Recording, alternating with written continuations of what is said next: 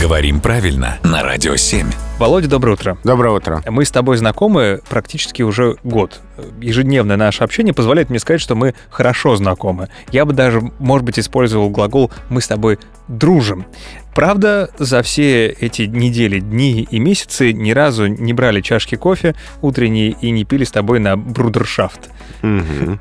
Кстати, давай сегодня утром это сделаем и заодно расскажешь значение этой веселой фразы. А готов ли ты ко всему, что предполагает этот процесс? Давай-ка аккуратнее, я пока поставлю кружку на место, так? А, открываем большой толковый словарь русского языка и считаем, что слово «бурдершафт» происходит э, из немецкого языка и буквально значит «братство». Мгм. «Пить, выпить с кем-то на брудершафт», говорит нам словарь, застольный обряд, при котором оба его участника, скрестив руки с бокалами, Так, сейчас попробуем. Ага. а, одновременно выпивают спиртное и целуются А, Ой, в знак взаимной дружбы и перехода в обращение на «ты».